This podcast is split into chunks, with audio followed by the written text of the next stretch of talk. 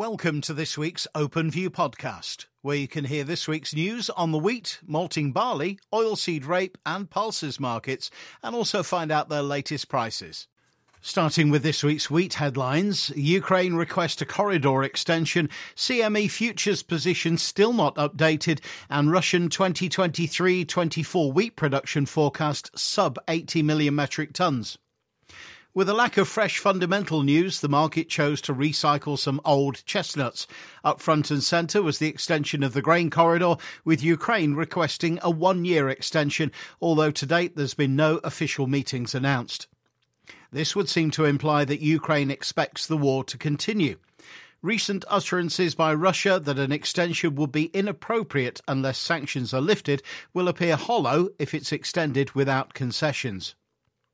Russian wheat exports have slowed during February due to bad weather, with the most recent update of 1.9 million metric tonnes, which is well below their recent pace and makes this week's Russian ag estimate of 39.5 million tonnes look more realistic than some other analyst estimates of 44 million tonnes plus.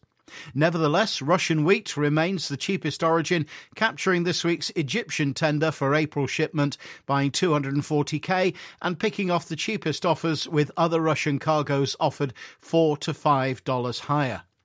Romanian and Bulgarian wheat was also offered, but only one French cargo at $24 above the successful Russian offers.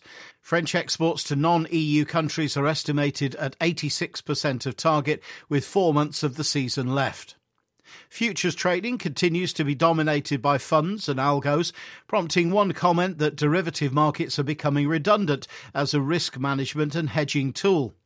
Reports yesterday that 5,000 Matif contracts were dumped just minutes before the close of business is just one example. Almost one month on from the Ion cyber attack on derivative markets, there has been no update on CME markets, including CBOT Wheat, where managed money held large short positions, which is limiting visibility of fund activity. Estimates are that there are 78,000 contracts short over 10 million metric tons, which, to put in perspective, is bigger than the US SRW wheat crop that the contract's based upon. Funds are long of maize and soybeans, which appear to have fared better than wheat despite a large Brazilian soybean crop and lack of export demand for US maize. I'm starting to see a pattern. Weather issues in South America continue, including too much rain or no rain, and a sprinkle of early frost in the case of Argentina, whose wheat, soybean, and maize crops have all suffered large reductions. Europe is too dry, as are North Africa, the Middle East, Pakistan, and India. Even Russia is predicting a sub 80 million metric tons wheat crop due to winter kill. Mother Nature will do what she does, but there's little room for any major crop failures.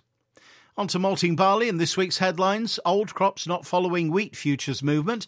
Australia hoping to resume exports with China. And demand for beer has held up despite the expected recession. Old crop malting barley is really detached from the general market, so it's not following the movements in wheat futures. There is no new demand as maltsters are covered up to new crop and brewers covered now into the first quarter of 2024. Australia is hoping that its long term dispute with China will be resolved soon so that they can resume exporting to their closest market. They used to supply 70% of Chinese barley imports, but nothing has been sold there since 2020. French spring plantings are well ahead. In the UK, the progress has been steady, but in some areas the ground is still too cold.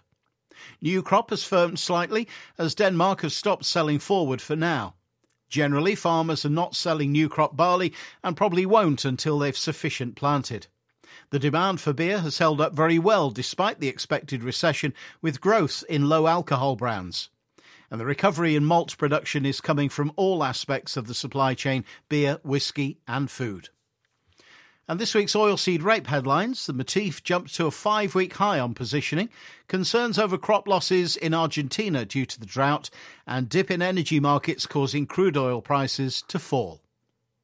Domestic rapeseed prices have been supported by strength in Matif rapeseed and a good crush demand. Last Friday, Matif jumped to a five week high on positioning, along with support from Argentina soybean crop concerns. Rapeseed has seen some pressure since, as Matif turned lower on Monday and the pound's bounce on Tuesday also weighed on prices. Soybeans made their highest intraday close since early June on Tuesday as concerns over crop losses in drought hit Argentina weighed on the market. The South American crop consultant Dr. Michael Cordonnier has lowered his soybean estimate by another 2 million metric tons to 34 million tons, which is well below the USDA forecast of 41 million tons and much lower than the 51 million tons that was anticipated at the beginning of the season. Cordonnier explained how everything that could go wrong with the soybean crop in Argentina has, from the worst drought in 60 years to record high temperatures and now frost. The Buenos Aires Grains Exchange have rated the Argentine soybean crop at 9% good or excellent, 35% fair, and 56% poor or very poor. The agribusiness consultancy AgRural reported the Brazilian soybean crop to be 25% harvested, behind the 33% at the same time last year, largely due to rains slowing progress. The advancing harvest has weighed on soybeans, but reductions to Argentina's crop limits losses. The consultancy also cut their forecast Brazilian soybean forecast from 152.9 million metric tons to 150.9, which will still be a record crop.